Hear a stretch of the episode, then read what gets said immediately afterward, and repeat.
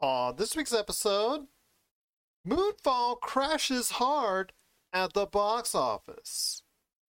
What could be in store for us for GTA 6? And is Sifu the indie video game hit of 2022? All this and more as we once again delve into the pop culture cosmos.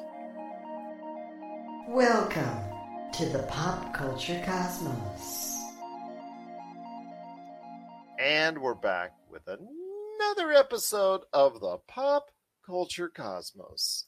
This is Gerald Glassford from Pop Culture Cosmos, Game Source, Inside Sports Fantasy Football, and the Lakers Fast Break. We truly appreciate everyone out there listening to all of our shows. And if you can, please give us a five star review. I'm actually trying to go ahead and rub the camera with five so we can go ahead and give everybody out there the knowledge to give us a five star review on Apple Podcasts and Spotify Podcasts. Plus, if you can like, share, subscribe, follow, or do anything that you can to support us right here at the Pop Culture Cosmos, the Lakers Fast Break, Inside Sports Fantasy Football, and Game Source. And we also want to let you know that we are the number one tabletop RPG streamer on Facebook. Just to let everyone know, we're running a game right now concurrently. We're actually competing against each other right now because there's a great game that DM Mitch has going on right now on Pop Culture Cosmos on Facebook. So please go ahead after you see us. Go ahead, check out the rest of the game there. It's really cool. Plus, we also have games during the week Demolition Force, there's also as well Vampires and Vitae you can check out. So many great things to check out here at the Pop Culture Cosmos. And if you do support us there, popculturecosmos.com or anywhere else, the Pop Culture Cosmos on social media, it is sincerely appreciated. But it wouldn't be a Pop Culture Cosmos without a good friend still on hiatus is Josh Peterson. I know he's still like my guest here handling a newborn. And in fact, I was talking to him last night.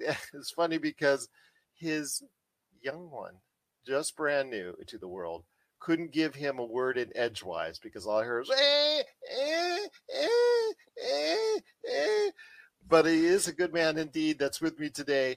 He has been on the pop culture cosmos all over the place in the past couple months, and you got to check that out. Plus, the Lakers fast break, he stopped by to talk about Russell Westbrook and what's going on with the Lakers there. He is a guy that helps us out here so much in the pop culture cosmos. It is TJ Johnson. And TJ, good to have you here, my friend. And I've just realized I am severely underdressed. no, man, you look good. You look comfortable. You look okay. Okay, this I've is, got this is I've a got Rogue shirt, One so it's okay. Okay, It's well I've got is- I've got Rogue One going on. Okay, all right. This is my Tom Thibodeau choir right here. This is oh, Okay, well, yes, as per our conversation, so hopefully you get to check that out at the Lakers Fast Break. I will just say again, yes, a lot of NBA coaches should stay with the NBA outfits that they wear, the nice casual stuff that goes out that you can actually buy at the NBA store because I think it's a great way to promote the product. And then there are some that, yes, maybe they should go back to suits, but I'll let you decide out there which ones should go ahead and do which. Yes. But we've got a great episode on tap. We're going to be talking about a lot of great things, including what could be very well the surprise of the video game world this year. A game that, if you got a chance, we dropped the teaser for it, the live action teaser for this game on the Pop Culture Cosmos. It is Sifu. So we're going to be talking about that coming up. That's a very, very good looking martial arts game that a lot of people are really excited for. It's actually not from a big name studio. This is actually a great concept, small studio, has a good director behind it that actually directed the live action features. So go ahead and check out Sifu, and we're going to talk about it coming up this week. It's got a lot of advanced reviews that are really high. So really going to talk some good things about Sifu. Plus, also as well, GTA 6 finally got announced by Rockstar. Gee, that's the worst kept secret because you, everybody knew that GTA 6 is already in development, but they just confirmed it officially. So we're going to talk about what we're looking for for GTA 6, but I know TJ has some thoughts on what he would like to see with GTA 6. But we're going to be talking about GTA 6 coming up here in a bit. Plus, also as well, we've got a lot of great things on tap, including stuff like the weekend box office. I want to hear what TJ's been doing as far as his pop culture lately. I know that there's a lot of stuff that's going on in the world, but also I want to talk about the Olympics and Olympic viewing is down. So we're going to speculate on why Olympic viewing is down so far into the Olympics. So we're going to talk about that coming up on the show. Plus, also as well, we're going to be talking about even more great things, including some Dying Light 2. More thoughts on this because it is the first AAA video game release of the year. We're going to be talking about that as well. And I'll tell you what, it's just a great time. My good friend is here. So please sit back and enjoy what we're doing right here at the Pop Culture Cosmos. But first, my friend, it is the weekend box office here domestically, which we always seem to go by. And people ask, why do people like us go ahead and focus in on the weekend? Because that's when the majority of people are watching movies and that's when the bulk of the money that these movies make during the course of the week, that's when mostly it's made. And this weekend for Jackass Forever was actually a good final outing for the original crew. I don't know in what form or fashion they will continue the Jackass series, whether it's TV or movie. I'm assuming they might go ahead back down to TV because the new crew that they initiated for this year, boy, do they initiate new crew members, that's for sure. That probably will evolve into something maybe into a TV series like the old days on yeah. Paramount Plus now that they have that. But the movie series with Johnny Knoxville and the whole gang that debuted this weekend at the box office with a sterling $24 million. It actually exceeded expectations. And in a pandemic era where people are still hesitant to go back and see something other than a superhero movie, it is nice to see that a little movie like this can still get a nice chunk of change. You know, it's it's it's it's one of those it's fun. It's a little throwaway. Let's just go see something else that's not MCU related. I'm sure Martin Scorsese and Roland Emmerich are excited about somebody seeing something that's not MCU related, whatever. And we'll talk um, about that coming up here in a second. Yeah, that's a little that's a little teaser. But you know what? I, I can't pretend like I was a huge fan of the Jackass TV series or if I've seen in full any of the prior Jackass. No, you just hit to the right to the good stunts. Yeah, man. Like if I want to see something that, that I know is going to be funny, I'll, I'll, I'll look for that specifically. But you know, I, I think it's pretty cool that some of these shows and some of these guys are still doing this stuff. I have to imagine though, I, I don't want to be as old as they are, still trying to pull off some of these stunts and some of the uh, ridiculous things that they do at this stage in their life and career. I think I'm okay. I know Johnny Knoxville had a bit of a a movie career where he did some films. He did one with The Rock and and Walking Tall, and uh, he had a couple other films out there. So I know he he kind of ventured off into his own thing at some point. But it's cool to see some of these shows come back. It's not my yeah. cup of tea, but it, you know it'd be fun to kind of maybe see a couple stunts every now and then. Well, it's a good win for Paramount because it's actually a movie yeah. that takes very little money comparatively speaking. I mean, my God, I would love $10 million, but it only costs around $10 million to do that type of stunt filled movie. And mm-hmm. to see that it's already earned back its investment, you could probably assume, even including with it on the back end as well, the media cost and the production cost mm-hmm. as far as going ahead from advertising, things of that nature. That's mm-hmm. already being made up this weekend. And now the rest of its run, you can just focus in on trying to get some profits for Paramount that's actually a big win for a small movie like this. I understand that Jackass has been out several times over the course of this century, but still, you got to consider it a big win. And I'll tell you what, it's something that maybe is giving some signs that the box office is going to broaden a little bit more. I'm not going to say it's going to get back to where it once was back in 2019, right because right. as we've seen romantic comedies, we've seen musicals, we've seen smaller films, we've seen those indie films, we've seen the Oscar contenders, all these small or midline films fall by the wayside at the box office. And I'm not going to say that right now that that this problem is solved now that things are getting a little bit better and the ongoing crisis that's the pandemic and all that, I think numbers are starting to trend in the right direction as of now. But right. I think that it's at least a sign that people are willing to go ahead and see or go out to the movies to brave a little bit more than what they did, say, two, three months ago. Well, absolutely, and I think you know, Gerald, that's that's a great point. This pandemic has been uh, excruciating, has been debilitating.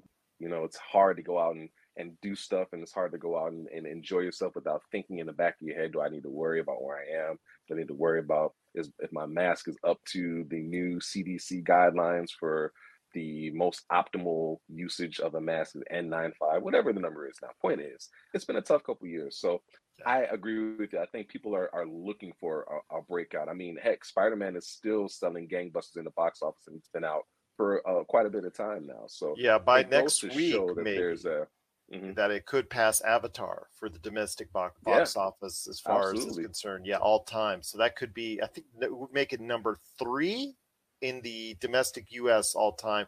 Still around the world, nothing's going to beat Avatar anytime soon. I think that's on right. a, as far as not only worldwide basis, but also as well overall all time. But it gets closer and closer to that vaunted two billion mark, and I think when you people look back and historians look back in perspective on Spider-Man mm-hmm. No Way Home, they will see this probably as even a higher amount because you got to look at the ratio of people attending movies now comparative to where they were watching it or they had the ability or even desire to watch movies back in when Avatar in, in 2008, I think when Avatar came out, or in 2019 when Avengers Endgame came out. I mean, the, the world was so hmm. much in a different place, and not as many people are willing to go to the movie theaters. So that's what makes Spider Man's No Way Home their run very much so much yes. more incredible. Yeah.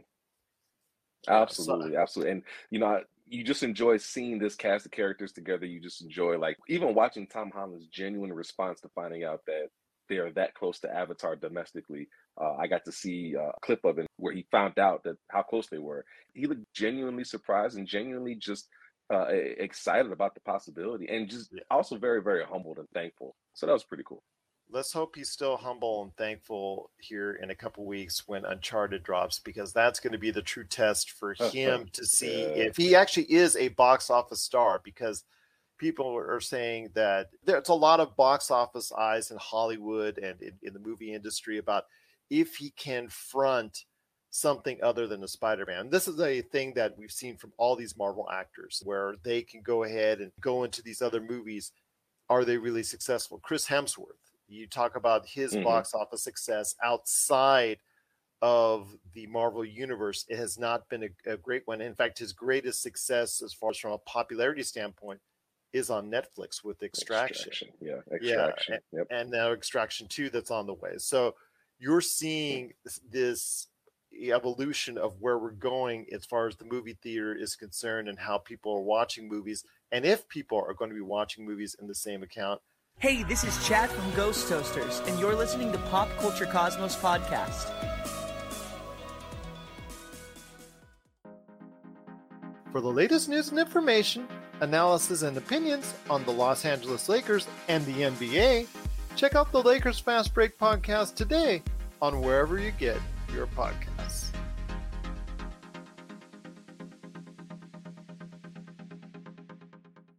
And then you have the bad news with Moonfall, a movie that took about 140, 150 million dollars to make, a movie that is probably going to, if make any money, it's going to make it outside of the domestic or U.S. charts because it only made a paltry 10 million dollars in its first weekend, came out to scathing reviews, and this is not surprising because the director Roland Emmerich, who just this week on Den Geek bashed, like so many other directors out there, have bashed the yeah. Marvel and Star Wars universe, uh, claiming that it, you know this has just been something that I think a lot of people have been, you know, all these directors are talking about, but. He said that the Star Wars and superhero movies are ruining the industry a little bit well, you know what's ruining the industry a little bit? Trash like Moonfall that keeps on appearing, Yes. that he, he keeps on making, because this is not the first time. I mean, Independence Day, that's great. It was a you know a fun film. That's a Yeah. true popcorn cinematic film that people enjoyed.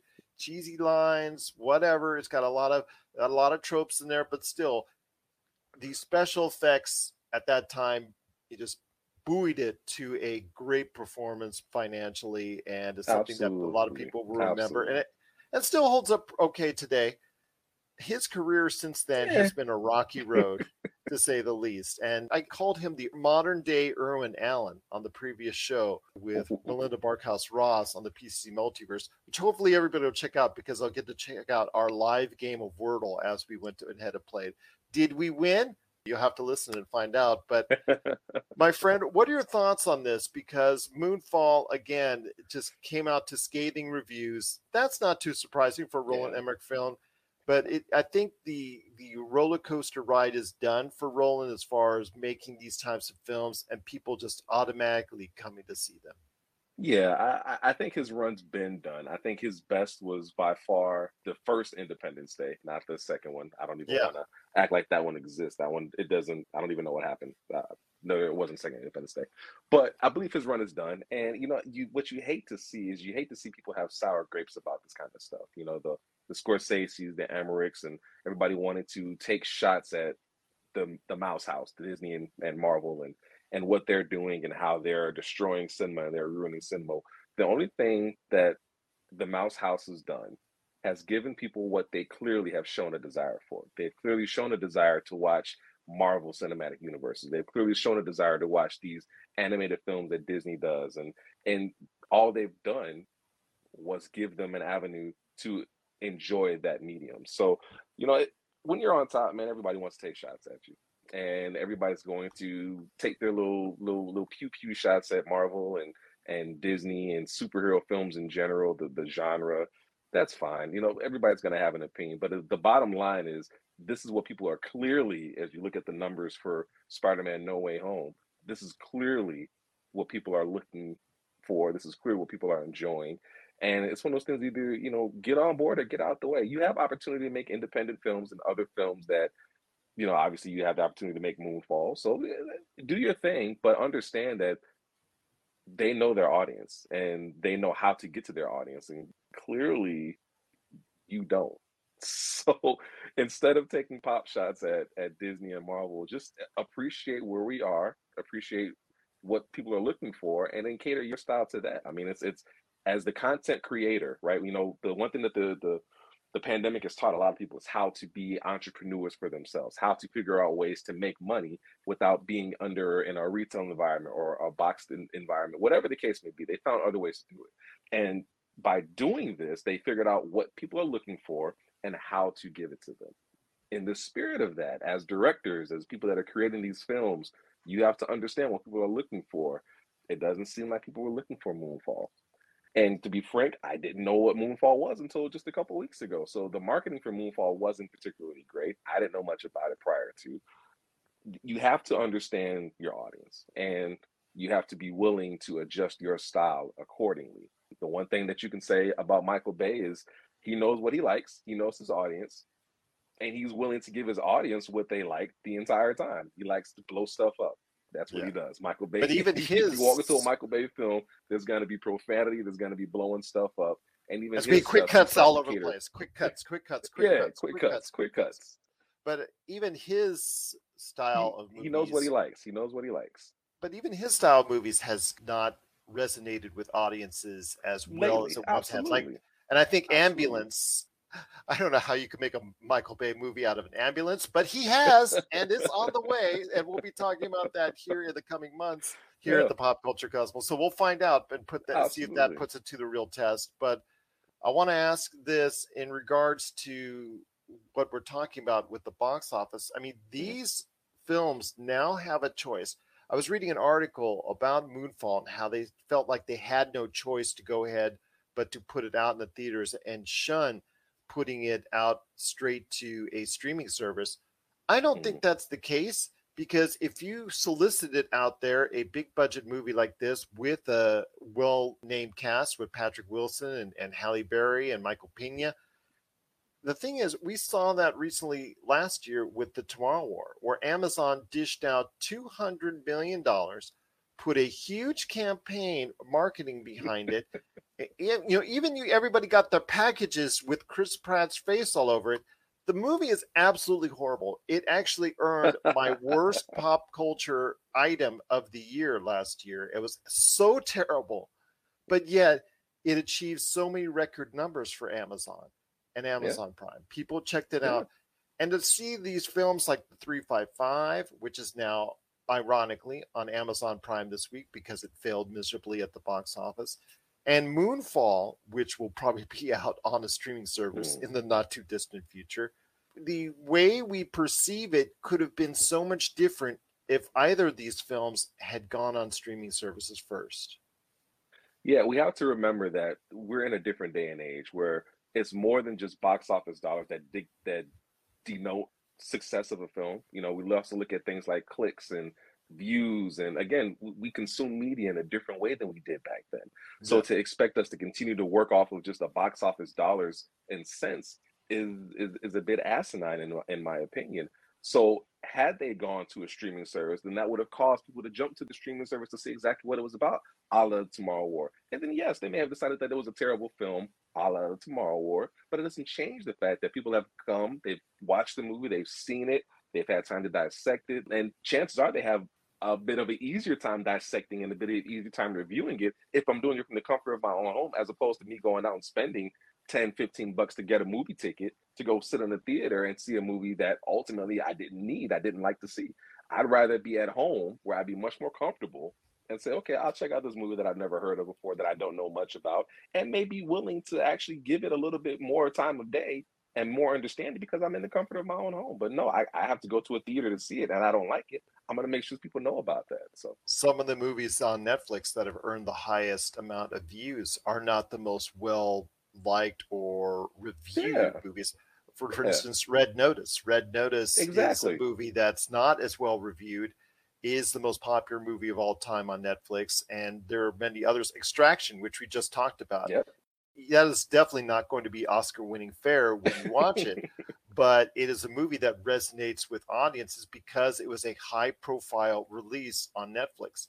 And that's something I think that these movie companies are going to have to come to grips with if it doesn't test well initially mm-hmm. with audiences, because they test these movies in advance, they have every mm-hmm. opportunity mm-hmm. to.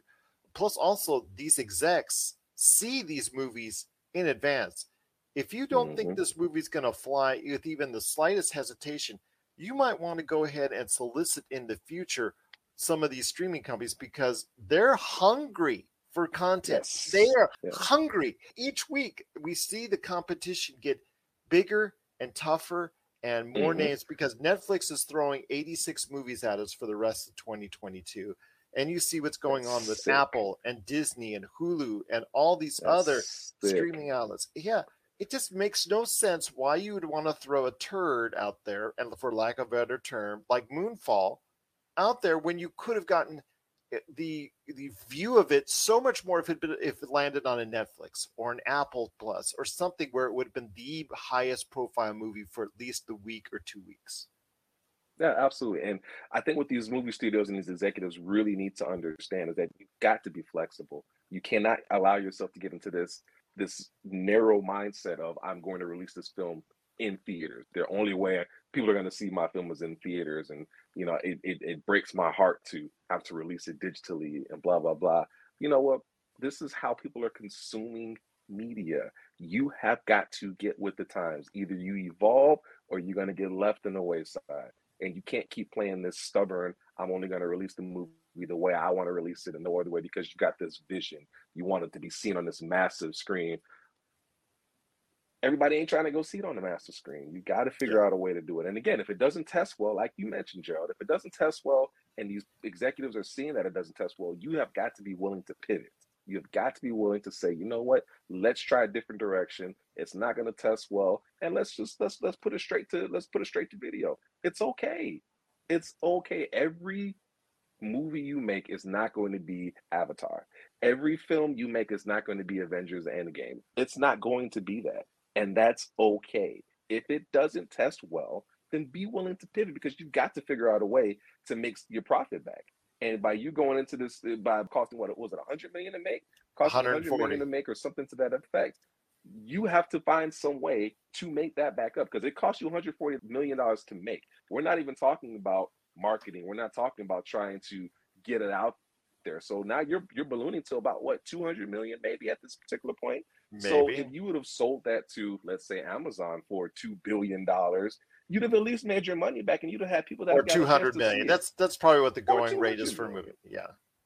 Point is, break even. If you'd have sold it to anybody, if you'd have sold it, they you would have got that money back, at least that much back. Now, granted, is it the way everybody wants to see the film? Maybe not. If that's the way that you wanted everybody to see the film, maybe not. But it doesn't change the fact that you have got to be willing to evolve. You have got to be willing to adapt your practices to fit the market that has a much more sophisticated palette and has a much more sophisticated desire of seeing films the way they want to see them. And if you're not willing to do that, you are not going to succeed.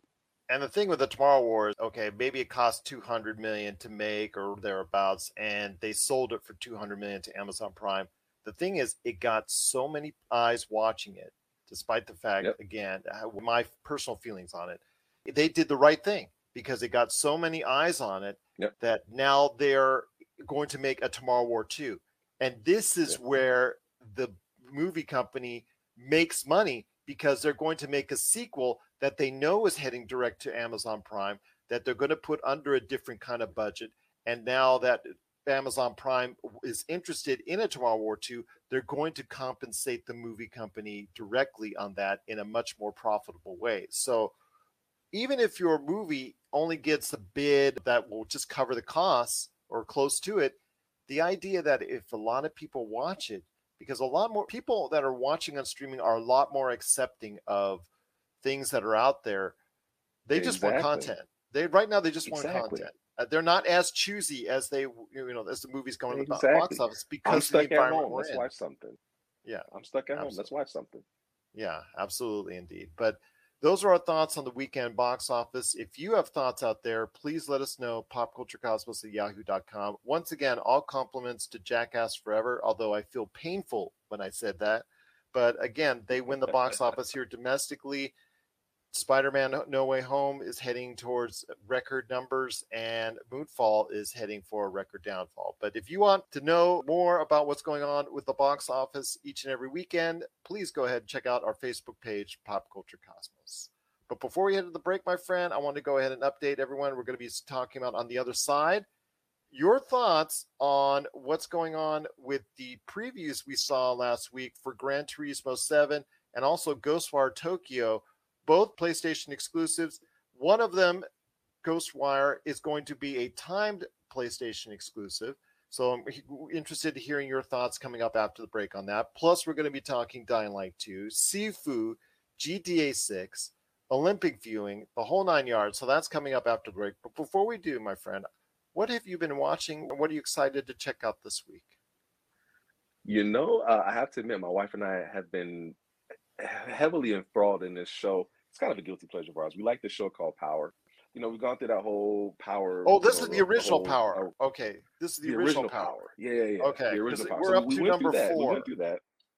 Yeah, right now we're on we're on Ghost and we're getting ready to go into Force with um yeah with Power uh, Book Four uh, Force. Yes. Yep. So saying that to say, uh, my wife and I are excited. We've we've been catching up with Ghost season two, and uh, we're getting ready to finish that. Once you and I are done talking, we're gonna go and, watch that, and we're gonna start book four, which is Force, and we'll start that as well. So we've been completely enthralled with this Power universe. It's obviously it's fantastical, and in no way, shape, or form do I encourage anybody to live that kind of lifestyle that is glorified and glamorized in this show.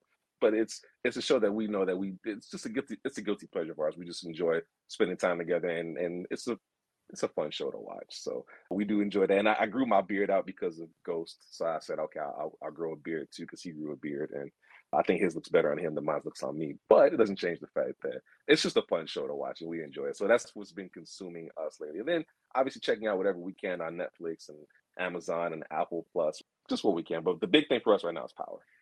Oh, there you go. Indeed. I've been checking out this weekend what Melinda has asked me to go ahead and check out, and that is The Legend of Vox Machina. I checked out all six episodes are available. If you're into your Dungeon and Dragon styles adventures, which are kind of of a mature nature, you might want to check that out. It's got a couple little issues here and there, but otherwise, the six episodes have flowed through pretty good.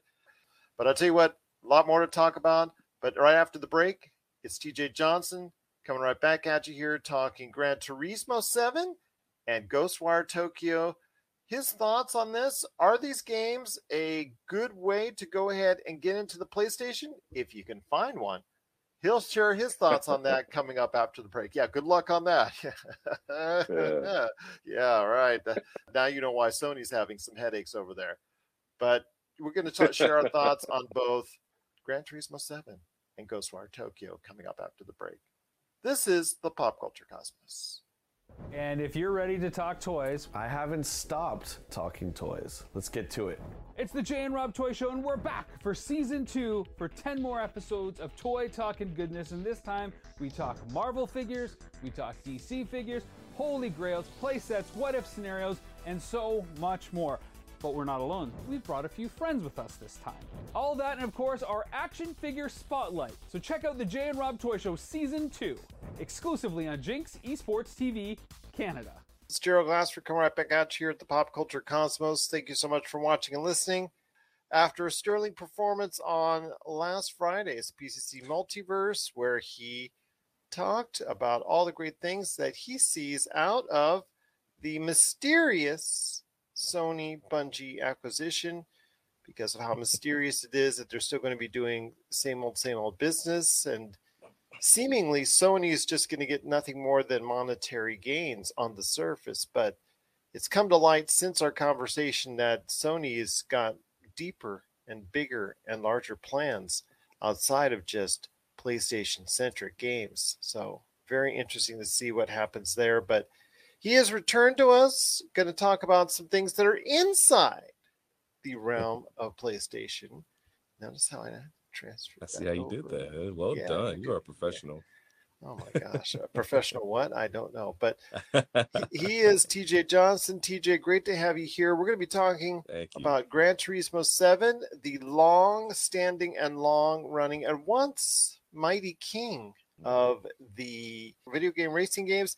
And then, of course, we have Ghostwire Tokyo, an interesting title from Tango Gameworks, which is now owned by Microsoft. But your thoughts, you had a chance to see the state of plays for both Gran Turismo 7 and Ghostwire Tokyo. Hmm. Your initial thoughts on each. Let's start off with Gran Turismo 7 because I want to talk a lot about Ghostwire Tokyo. I have a some things I want to say about that. But Gran Turismo 7 is the PlayStation's premier racing game over the course of the years. I mean, you and I both know when we were kids or you much younger that when it first came out on the original PlayStation, it was a just a I was actually probably one of the most, if not the most popular game on the Oh, yeah. PlayStation. Your thoughts though on Gran Turismo 7 after what you have seen so far and what has been played and the just the the lauding of what we've seen on the Xbox side with Forza Horizon 5. Right. I know GT7 has got a lot of work to do. truth be told, Joe, it, it's a it's a fantastic looking game. It, it might even be an understatement. It is a gorgeous game. I mean, the weather effects, the track, everything about it is just it, it's photorealistic. I mean, it's racing games are usually the games that are used to kind of show off the power of the current gen system, next gen system, wherever in the generation you fall. Usually, the racing games, the Gran Turismos, the Forza Horizons, even the the Need for Speeds, they're designed to show off just how good those machines look. And Gran Turismo is no exception. It's just an absolutely breathtaking game. In the spirit of that, I don't know if I am willing to jump ship from Forza to Gran Turismo. Obviously, as you alluded to earlier, Gran Turismo was the racing simulator. It was Yep. the racing simulator. There was nothing that came before Gran Turismo. I mean, I remember when Xbox tried to do Project Gotham Racing, couldn't touch it. I remember the Need for Speeds, can't touch it. You know, and, and they're not designed to. Point being is that at one point in time, it was the absolute pinnacle. And then Microsoft kind of flipped the switch and figured some stuff out and started putting out the Forza Horizons and Gran Turismo kind of went left and Forza just kept going towards our collective hearts and it has now taken over the top spot as far as my uh, my racing simulation fix. If I want a racing simulator, I'm going to go Forza and then Gran Turismo. They're going to have to do a lot to garner that strong Rabbit fan base again to prove that they're better than Forza. Again, if you're a PlayStation fanatic, you're you're salivating at the mouth for Gran Turismo, and you have every right to salivate at the mouth because chances are you're not going to play Forza anyways because you're typically a PlayStation guy, so you need that racing simulator. But for somebody that has an option, for somebody that has a choice to go between Forza and Gran Turismo, for somebody that has a choice to go between PlayStation and Xbox, it's going to take a lot for me personally for Gran Turismo to pull me away from Forza.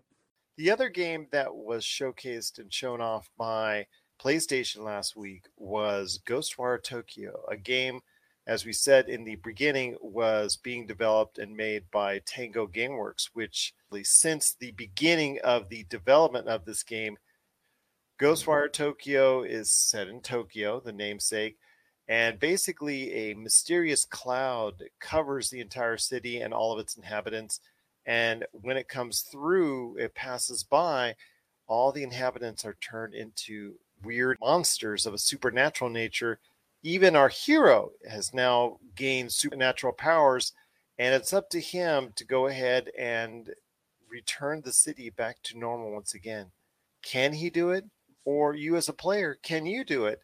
What I've seen so far, it's very stylistic, it's full of colors. The gameplay seems to be okay.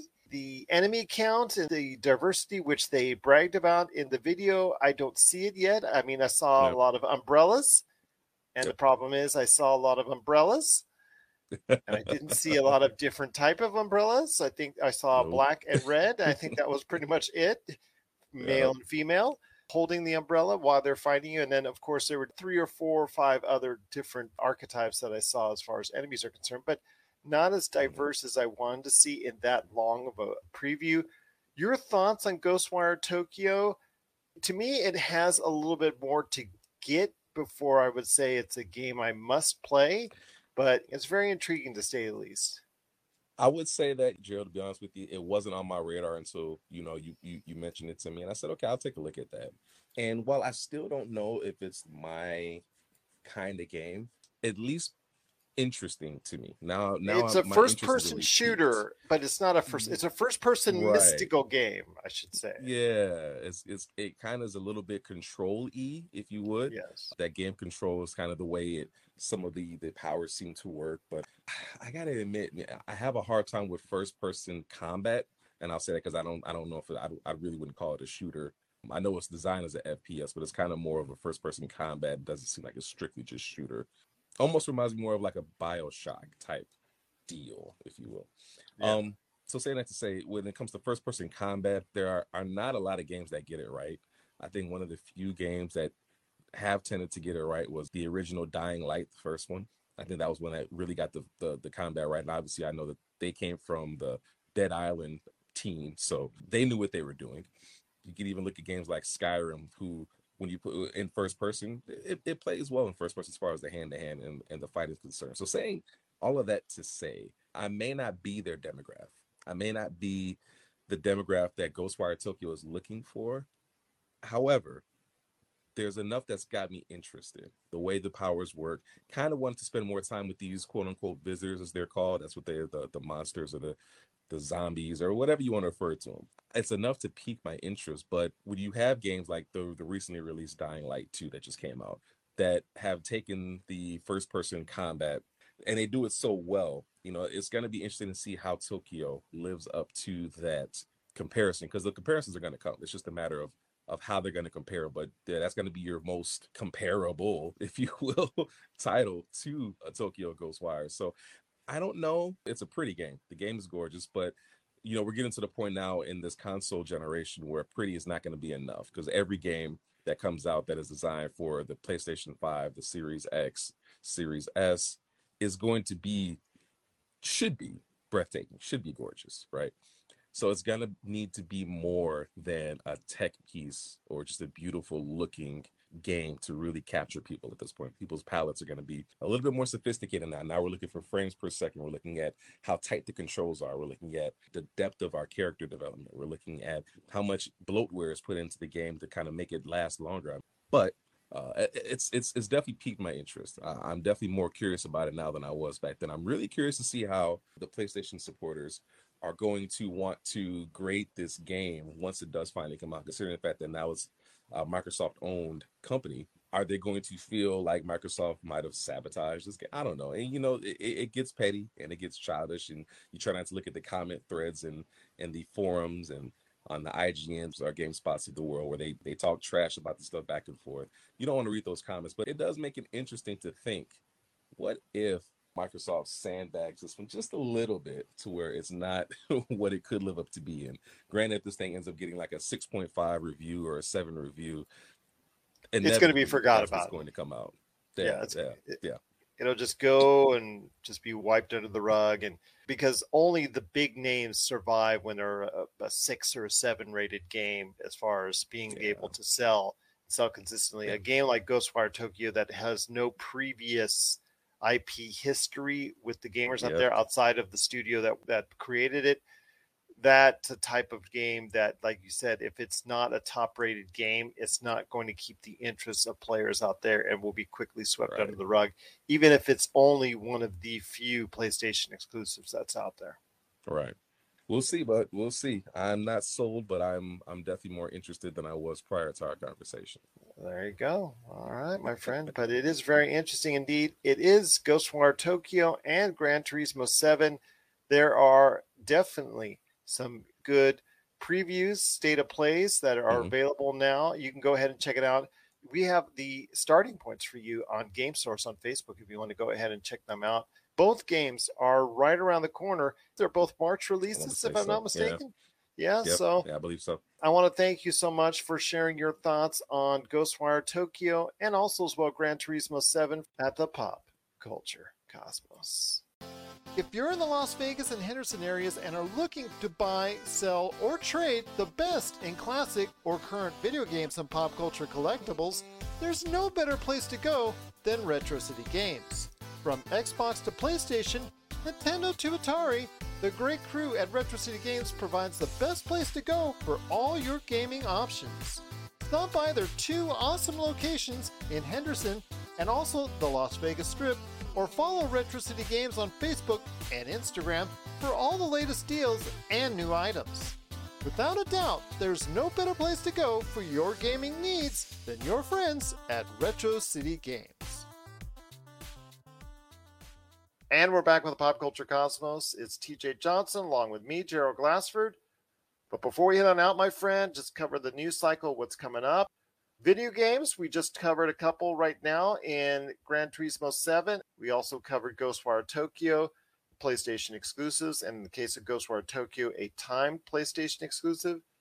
One game I really want to talk about is Sifu. S I F U that is a really, really good looking, independent, small team made, very outside yep. the box promoted martial arts action game. And I, for one, am very excited to see how successful this game is because this could be the next hot indie property. They showcased a live action trailer, which almost no one does anymore which was very interesting to see. It was actually a nice seven minute feature on a martial arts, just you know, with a hero going in and get revenge for what happened to his family. Mm-hmm. The usual martial yeah. arts trope, but the way it was filmed, yeah. the way it was shot, the martial arts involved was really cool. And the game has already earned some real praise out there. IGN just gave it a nine, and there's some really good reviews for it already. Your thoughts on Sifu, my friend? You know, Joe, we talked about it very briefly prior to, and I have been excited about this game since I heard about it, since I initially seen the first concept trailer for it. It's very, very seldom that you get an opportunity to get excited about indie titles, right? And it didn't come off as like this huge, big blockbuster game. And I think it's important for us as gamers to have those kind of smaller titles that still get you excited. I remember being excited about Guacamelee. I, I love Guacamelee, one of my favorite games of all time. Just the sheer uh, absurdity of it and how much fun it is to play. So when I got a chance to see Sifu, I was extremely excited. One, I'm a huge martial arts film buff, so I love anything that that harkens back to the old martial arts films. So saying that to say I, I enjoyed games like Sleeping Dog. I enjoyed games like Jet Li Rise to Honor back on the PlayStation 2. I enjoyed the Blade game that used the omnidirectional fighting. I enjoyed the idea of hand-to-hand combat. And you just don't see that a lot in the video games nowadays anymore. Even going back to playing games like Streets of Rage. I just finished playing the newer one, Streets of Rage 4, maybe a couple months ago, and just really enjoyed the arcade style, but going back to just straight beat 'em up action you don't run into those kind of games very often anymore. Every other game now has a gimmick, and they all also have different styles, and it's not so much hand to hand combat, which I think is when it's done correctly can be such a beautiful thing. So I remember having that feeling and not really feeling that again until I played Spider Man. Um, once I played Spider Man, you kind of got that same feeling, but yeah. I still wanted something that was a bit more gritty. Spider Man was more fantastical and you obviously you use more superpowers and you're web swinging and things of that nature. I enjoy the idea of a good hand to hand brawl. Sleeping Dogs was the closest one that I had recently where you're doing hand to hand fighting and you're using the environment. So I think that one kind of correlates better to what a game like Sifu is going to do. Sifu is obviously much more focused on the hand to hand fighting and not so much being a uh, GTA kind of knockoff that Sleeping Dogs was. But yeah. I'm really excited to dive into that world and and to experience that martial arts. And honestly, I, I thought it was coming out later. It's going to be coming out like like tomorrow, like yes. February 7th, depending on when you're getting the show. So now that I know, oh, I'm fired up, man. I can't wait till tonight. I, get, I hear you. Midnight it releases. Yeah. I hear you, my friend. I think this is going to be one of the indie surprises for this year. I think a lot yes. of people are getting some good advance word, and that trailer, again, really makes it more exciting. So, please let us know out there if you get a chance, like TJ and hopefully myself, to check out Sifu. Please let us know. Popculturecosmos at yahoo.com. Well, GTA 6, we've touched on a little bit that it's in production. Your thoughts on GTA 6? Where do you want it to go? Again, this is something we've known that has been development for a long time. I mean, they, GTA 5 yeah. is, I mean, which has sold over 100 million units, one of the most successful video games of all time that's been mm. around for eight years, I think, 2014 yeah. release, if I'm not Three mistaken. console generations at this point. Yeah, so you don't even have to announce it. We know it's already in development. But your thoughts on where right. GTA 6 could go because GTA 5, Gosh. which still has content being made for it and is still going to get a next gen console release here in the not too distant future, where could this series go from here?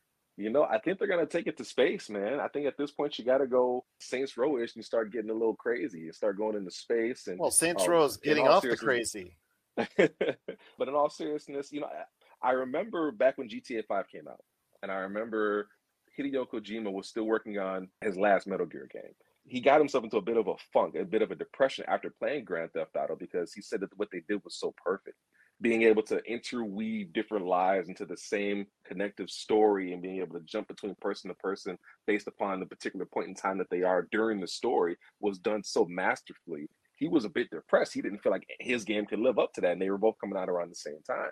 Yeah. So, in saying that, it's going to be very, very difficult. I'm very grateful that I am not in the position of trying to figure out where to next, especially for a series like Grand Theft Auto, because Grand Theft Auto does so much and it gets to touch on so many different genres. You have a bit of a racing simulator, you have combat simulating, you've got empire building, if you will. Like there's so many things that you can touch upon in Grand Theft Auto. It makes it difficult to envision. And I, I have to imagine that that's what's making it so difficult or so time consuming to make Grand Theft Auto 6 is one, Grand Theft Auto 5 is not slowing down in any way, shape, or form. GTA Online has taken on a whole new life in and of itself. And then you've got the next gen update, which which is supposed to be dropping in the middle of March. So there's so much more that's still coming from GTA 5 that Rockstar really doesn't have to do anything more for Grand Theft Auto 6 right now because people are still consuming Grand Theft Auto 5 and Grand Theft Auto Online. So I don't know where this is going to go next. I'm grateful that I don't have the position of needing to figure that out because I'd be in trouble. I'm hearing rumors that The Rock might have something to do with it though since he is making another video game film, as he's mentioned, that he plays the heck out of all the time. There are rumors it could be a Call of Duty. There's rumors he could be in Grand Theft Auto. Time will tell, my friend. It's going to be very funny to see this GTA 6 come out and all these eyes are going to be on it. There's so much pressure on Rockstar to go Mhm. ahead and surpass what GTA 5 did. You realize, though, if the game sells 50 million copies, which would make it one of the greatest all time video game sales leaders, if it Mhm. sells 50 million copies, it would be a considerable failure by Rockstar. Yes, that's scary. That is scary to think. The pressure has got to be almost inconceivable at this point. I can't imagine how you got to try to one up Grand Theft Auto 5. But if anybody can help you do it, Dwayne The Rock Johnson can help. I think they've got to go ahead and look outside the box this time around to do something a little bit different for GTA 6 because again, you've you've done so much in GTA 5 and actually all the GTA universes up until the remake that just came out last year that was so disappointing because the technical Yeah. flaws in this GTA definitive edition that came out hopefully rockstar will redeem itself with a good quality gta 5 next gen release and then ultimately a gta 6 whatever it comes out whenever uh, could be 2023 2024 2026 Yeah, we don't know at this point, right? yeah, I mean GTA 5 is still making some cash, so there's no hurry for GTA 6 for Rockstar. So, yeah, I'll tell you what, we'll see what happens. But what are your thoughts out there on what you would like to see in a GTA 6? Please let us know. Popculturecosmos at yahoo.com. My friend, before we head on out, I want to touch on one more video game and then the Olympics. Dying Light 2 that came out this past weekend. It's garnered some praise. It's obviously the first AAA game that's really come out this year, so it's earned some decent sales. To what extent, we're not sure yet because that always comes out later due to the NPD. I know you want to spend some time in this universe, this parkour universe. I love the fact that it reminds me so much of the Mirror Edge series that really never caught Yes, on on a large scale. And I was kind of disappointed because I love the look of that game, particularly Mhm. it does give you choices like Mass Effect, and if you make a choice to go with one faction or the other, it gives you certain benefits over another, and one gives you benefits if you go that way. It gives you the choice of going ahead and traversing in combat, whether in the day or night cycle. A lot of variations there. It gives you a lot of depth on where you want to go. We talked about already 500 possible hours. You could go ahead to complete everything with a campaign that could be 20 to 30 hours long, even more, depending on how you play it. Your thoughts on Dying Light 2 a little bit more, because I know you're ready to get into this first high profile video game of 2022. You know, I, I'm excited. I, I try my best to one be as objective as I can when I come to look at playing these kind of games, because as we talked about prior to, I, I was never huge on the hand-to-hand combat in the first-person perspective video game. Still not my cup of tea, but I, I do agree with you. I really did enjoy Mirror's Edge, and I thought that they really had struck some kind of gold with that. In my personal opinion, I thought that was it was a fantastic game.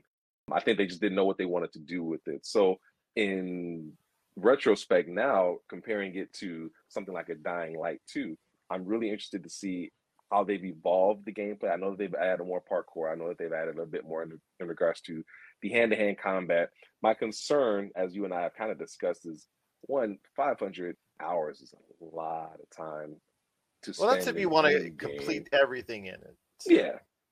Yeah. But I'm a completionist at heart. So naturally want to complete everything as much as I can. I remember pouring hours into Arkham Asylum trying to complete everything. All the Riddler challenges. I didn't do it at Arkham Knight because that was a lot of Riddler challenges. I, I- I couldn't do it at Arkham Knight. But I'm a completionist at heart. So telling me that I have to spend 500 hours to complete this game potentially, that's very, very daunting. And truth be told, you've got to be a fan of this type of genre. You've got to be a fan of first person. You've got to be a fan of parkour. You've got to be a fan of, of a bit of the zombie apocalypse to really get the most out of these kind of games. So for me, I'm going to enjoy it just because of what it is and because of my already uh, affection for Dying Light, the first one. So I'm going to enjoy it. But these niche kind of games like this and how the way that the Resident Evil series is now moving forward, whereas again it's becoming first person, they tend to be polarizing. And this is why I think some of the reviews are yee and some reviews are eh, because of the fact that one, it, it's not easy to pull off.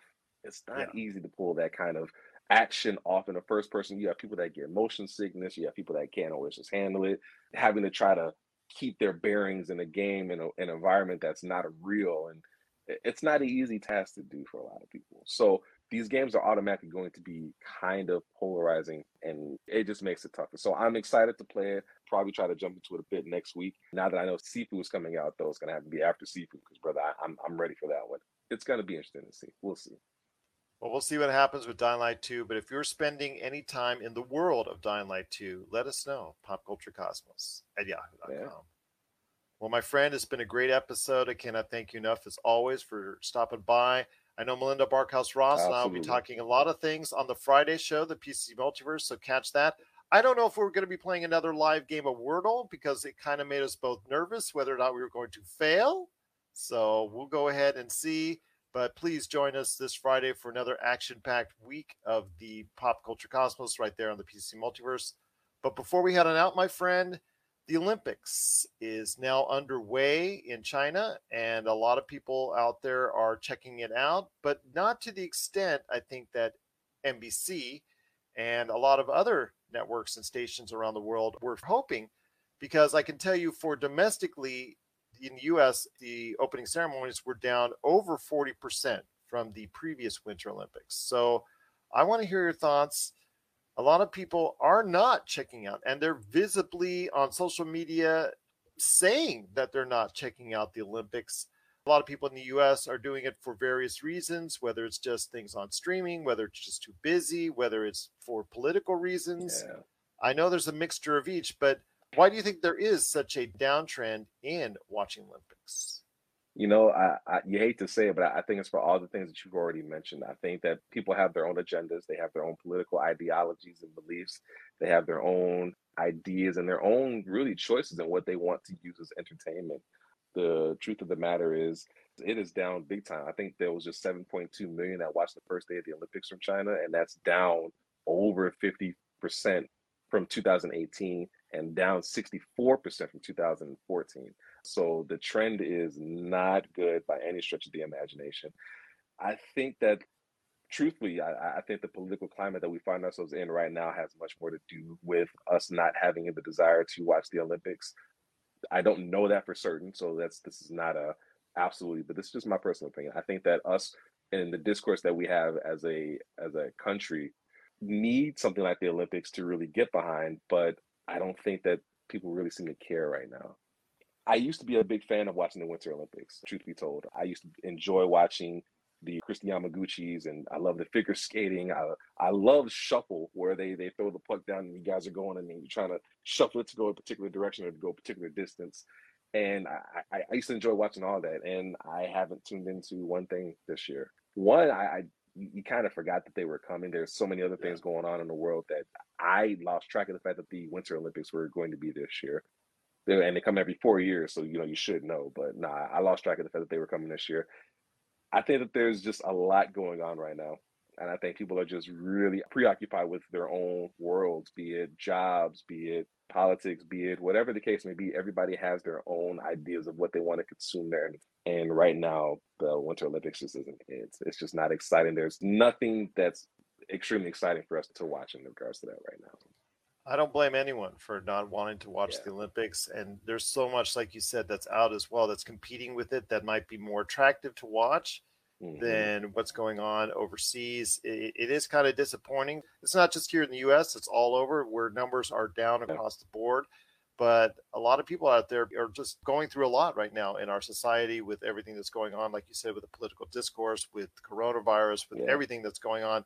But it is the Olympics. It's going on right now, NBC, Peacock, and everywhere out there worldwide on your local stations. But what are your thoughts on the Olympics? Please let us know. Popculturecosmos at yahoo.com. Well, my friend, it's been great having you here. Thank you so much for joining us. I know you got to take care of your young Amen. one yourself. But any last thoughts before we head on out? you know, brother, I'm just grateful for the opportunity to be here and can't wait to do it again, man. We'll be talking about Sifu coming up and and more dying light and, and other great pop culture references that we'll be talking about here very, very soon. Always great to have you here, right here at the Pop Culture Cosmos. So for TJ Johnson, this is Gerald Glassford. It's another beautiful day in paradise right here in the Pop Culture Cosmos. We thank you for listening. And here's hoping you have yourself a great